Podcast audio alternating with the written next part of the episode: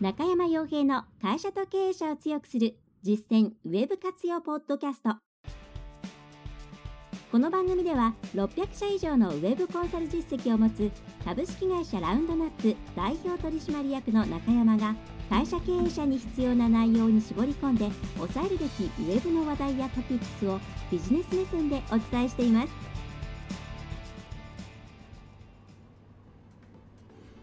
皆さんこんにちは。ラウンドナップコンサルティングの中山です。それでは本日も会社と経営者を強くする実践ウェブ活用ポッドキャストを始めていきたいと思いますので、ぜひとも最後までお聞きいただければと思います。さて今回はですね、まあ、経営者向けというよりは少し実務より技術よりというところになるかなと思うんですが、えー、そうですね、えー、ホームページ、えー、それからウェブサイト、まあ、どっちの言い方でもいいですけれどもを作る際に気をつけなくてはならないポイントというところを、えー、お伝えできればと思います。まあなんかすごく、えー、よく言われる、えーまあ、使い古されたネタだなというふうに思われたんじゃないかなと思うんですけども、まあ、ちょっとですね今回あのー、なんていうんですかね、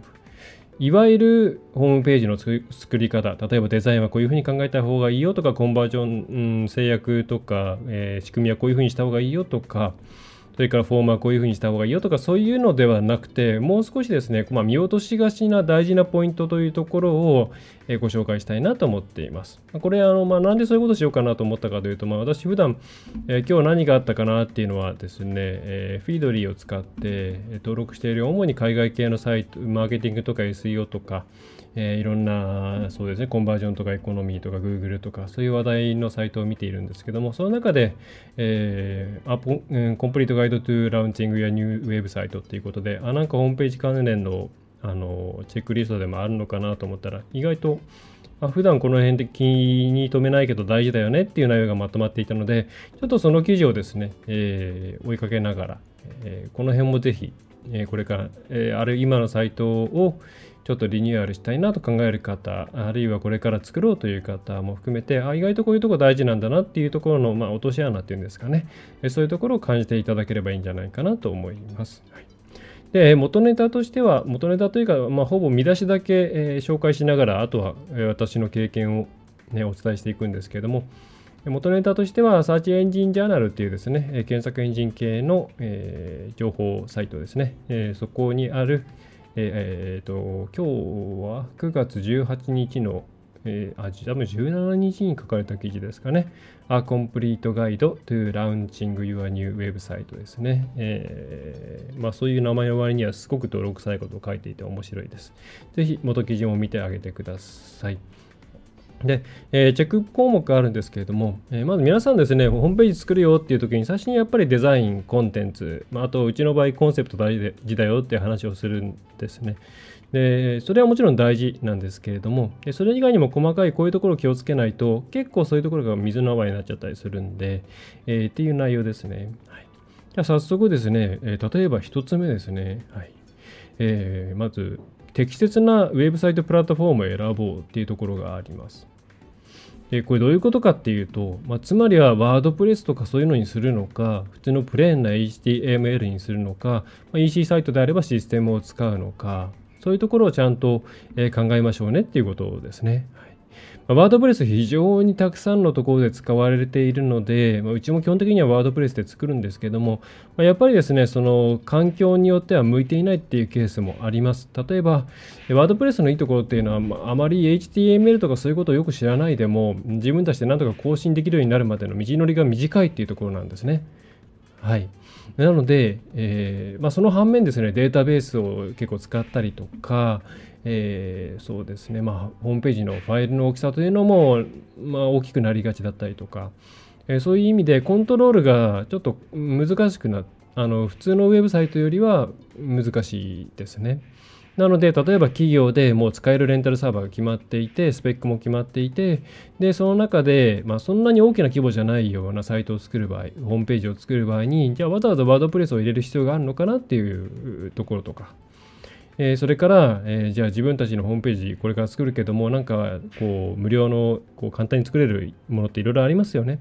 あるいは安い値段で自分で簡単に作れるよみたいなのがありますけれども、果たして自分たちのブランディングとしてこのデザインとか見た目とか、あるいはこの、えー、何ですかね、明らかに無料系のものを使ってるみたいな見せ方でいいのかとか、そういうところをきちんと考えてプラットフォームを選ばないとまずいですよっていうところです。これすごく大事ですね。結構ありきで作ってしまうので。で、まあそうですね、例えば作り方としては、更新するコンテンツだけワードプレスで作ってしまって、他はスタティック、あの静的な普通の エイチティーエムエル で作るっていうのも十分ありだと思います。速度がやっぱ段違いに早いですね、静的な エイチティーエムエル の方が。やっ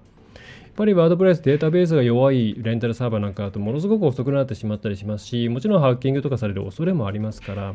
まあ、そうするとじゃあ、うん、わざわざ シーエムエス を使う意味があるのかと、そんなに更新するコンテンツでもないし、えー、要所要所でじゃあ専門家に作ってもらえばいいよって話であれば、別にわざわざ選ぶ必要はないですね。とか、まあ、そういう意味で結構今ワードプレス一択じゃないとか、あと企業だったらじゃあMovable Typeかなとかいろいろあると思うんですけれども、あのそのあたりはですね、えー、静的な普通の エイチティーエムエル も含めて、えー、ゼロベースで考えて提案してもらった方がいいんじゃないかなと思いますね。はい、うちで作る場合は基本的にはコスト面とかお客さんに自分で頑張ってほしいのでワードプレスで作るんですけれども、まあ、それはあくまでそういう理由だからなので、えー、そうじゃない企業さんは固執する必要はないと思います。えー、そしてじゃあ、えー、ふたつめとして挙げられているのが、うん、ドメイン名を選ぼうっていうところですね。これが結構大事だなと思っています。で、えー、これだけで結構話できちゃうかもしれないんですけれども、ドメインをつけるときに、まあ、会社名とかそういうものであれば、まあもう選ぶ余地がないので会社名でつけちゃうのがいいと思います。まあ、日本語ドメインはあのやめた方が私はいいと思います。英語がいいと思いますけれども、まあ、ジェーピー ドメインで自分の会社名に近いようなものをつけた方がいいですね。えー、ただその会社名があまりに一般的な場合って、結構そのよその会社さんと混同されて間違えられちゃったりするんで、そういう場合はちょっとあの何かしらこう前後に言葉をつなげるなどしてユニークにしちゃった方がいいかもしれません。で、あとはこれがまた悩ましいんですけど、特にベンチャーだったり中小だったり、こう会社の方向性をですねクッと変えることができるようなところだと、今やってる事業がいちねんごさんねんごごねんごずっとやってるかどうかって分かんないケースが多いと思うんですよね。で、そういう時にドメインと内容のミスマッチが起きてしまうことっていうのが結構あります。で、ドメインと内容のミスマッチ、これ別に エスイーオー 的に言ったらほとんど関係がないので、そこは全然気にする必要はないんですけれども、でもじゃあ名刺に書いたアドレスっていうものがなんかこれ今やってることと違うよねっていう話になってくると、ちょっとやっぱりですねややこしい話になってきます。なので、えーまあ、一つの考え方としては、もうそもそもじゃあその事業に関しての情報だけを集めて、えー、別の事業やるときは別の新規ドメインを立てようと、えー、新規ドメインで作ろうと、まあ、そういう考え方もありだと思います。ただ、まあ、ドメインせっかく育て、育てたのにそのパワーっていうのを次の事業で、まあ、使えないっていうのはそれはそれで厳しいかなっていう感触はありますね。で、えー、それ以外だともう少しこう何とでもなる名前、なんて言うんですかね、まあ、会社名なんかまあ一番そうではあるんですけれども、ちょっと会社名そのままが難しい場合は、もう少しこう一つ上の概念っていうんですかね、えー、にしてしまって、えー、それを例えば、例えばサブドメインをつけて、えー、どんな事業かをきちんとアピールするとか、そういう形にしてドメイン名っていうものにあんまり事業が縛られないようにする。こういうドメイン名だからあんまりこう事業、えー、ここから外れた情報は載せられないよねってなってしまったらもう元も子もないので、まあ、かといってやっぱり エスイーオー 的にはドメインが育っているかどうかっていうのは非常に重要ではあるので、ここはすごく考えてもらいたいなと思っています。で、実際のところうちもですね、ラウンドナップハイフンコンサルティングドットジェーピー ってつけてしまったんですけれども、ちょっと後悔してますよね。将来コンサルティングっていう名前じゃないようなことを、えーね、メインにやるようになったらこの名前って合わないですから、だとするとまあ別に シーオージェーピー ドメインでラウンドナップインク .co.jp っていうのも持っているんで、なんかそっちで展開してもよかったのかなと今は思っています。まあ、当時ね、作った時には法人じゃなかったんで何とも言えないんですが、でこのドメインはですね、まあ、基本的にあんまりこうダイレクトなものにしない方がいいと思います。もうこの、えー、事業を、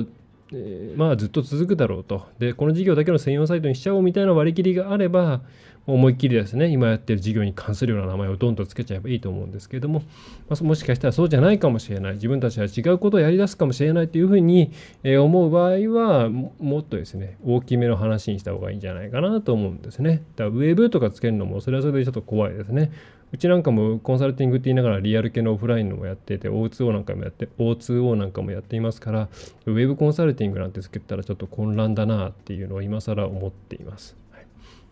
まあ、そういうふうにドメイン名っていうのは実はすごく考えなくてはいけないです。で、お客さんにとっても、ね、名刺に書かれていたりしたら絶対に気にしますから、ここはですね、えー、あと社員の方も自分たちの会社のドメインが何かっていうことで、無意識に自分たちの進むべき方向っていうものを自分たちで勝手に規定してしまいますから、なかなかですね、飛躍した方向に行けなかったり、今、方向転換っていうものをできなかったりとか、そういうことも引き起こしかねないんで、ドメイン名っていうのはじっくり考えてもらった方がいいかなと、まあ、ぼやっとしたものの方がいいんじゃないかなというふうに思っています。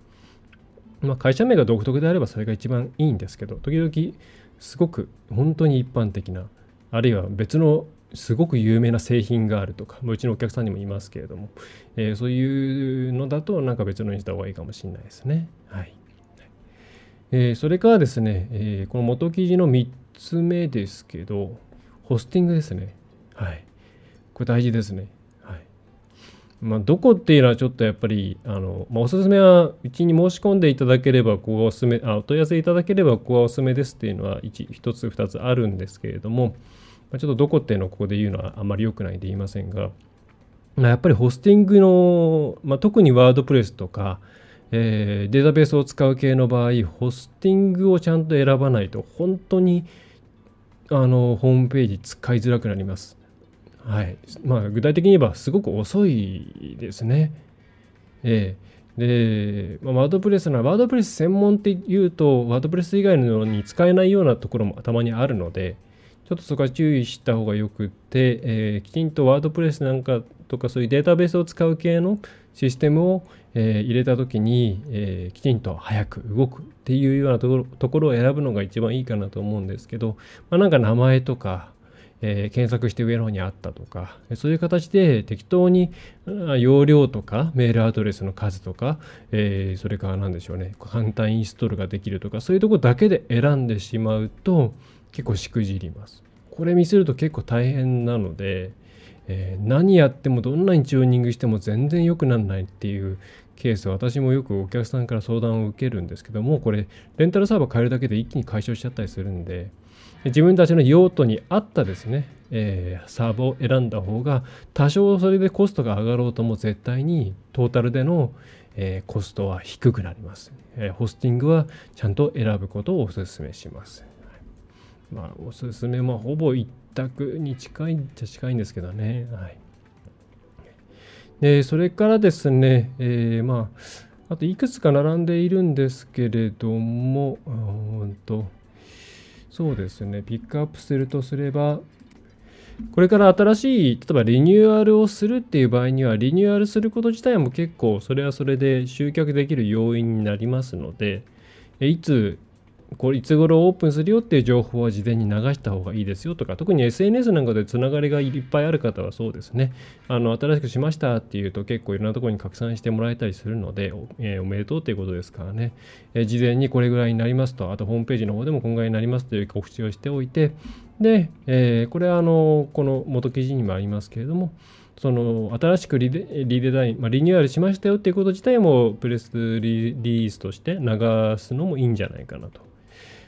まあ、言い方を変えるとですね、ただ単に、えー、なんか見た目変えましたっていうのだけだとリリース流せ、流しづらいと思うんですね。なので、なんでリニューアルしたのかとか、そういうところをちゃんと考えてリニューアルしてますかっていうのは、あのぜひ自分に問いかけてもらった方がいいんじゃないかなと思います。なんかなんとなくリニューアルって、まあ、よくダメだダメだって言われるんですけど、なんでダメだ、ダメなのかっていうと、リニューアルするその理由っていうのが、えー、ないから。で、リニューアルするっていうことは何か問題があって、それを解消するために行うべきものであって、なんとなくするものではないですね。はい、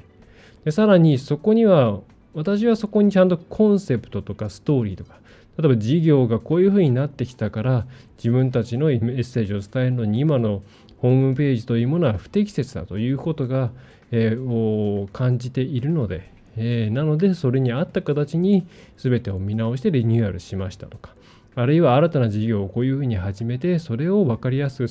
く伝えるために今までのではなくこういった形にリニューアルをしましたとか、そういうふうにですね、ストーリーとかコンセプトメイキングがあった上できちんとリニューアルすべきだと思うので、そこまで考えてやらなきゃいけないと思うんで、えーまあ、プレスリリースを打てるぐらいちゃんと考えてリニューアルをしましょうっていう言い方もできるかもしれないですね。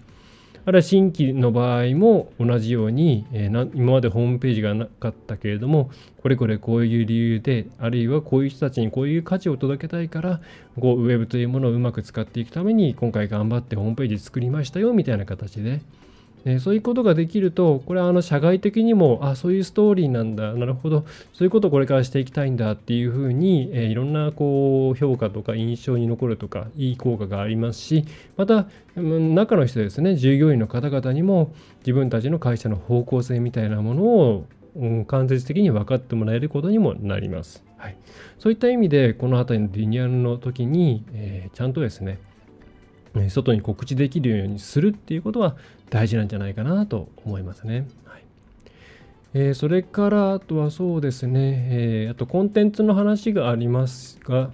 コンテンツのネタは最初からちゃんと揃えておこうということですね。で、コンテンツ、まあ、今回のコアアップデートでコンテンツに対して非常にあのセンシティブな感じになってきているんで、一概にこう役立ちコンテンツでいっぱい書きましょうっていうことが言えないんですけれども、やっぱり、えー、情報発信、何も情報発信を、えー、することがないっていうのは企業としておかしいのではないかなと思います。企業として世の中にこういう価値を届けたい、その場合、えー、ということを考えたら、普段からこういうことを皆さんに伝えていきたいっていうものは本来あるはずだと思うんですね。そうすると、えーまあ、ちゃんとコンセプトがあれば、情報、どういう情報を発信しなければならないのかっていうのは自然に決まってくるはずなんで、ちゃんとそこも考えてからホームページっていうのを作りましょうっていうようなところはすごく大事だなと思います。で、あとは、えー、ユーザビリティのテストをしましょうっていうのがありますね。えー、でユーザビリティのテスト、これ、あのー、作ってる人と、その皆さん、事業者の方々ですね、だけでチェックすると、大体よくわかんないんで、もう第三者にテストしてもらう前提でいいと思います。第三者テスト、いろんなところでサービス提供されていますし、うちも、えー、使っていますけれども、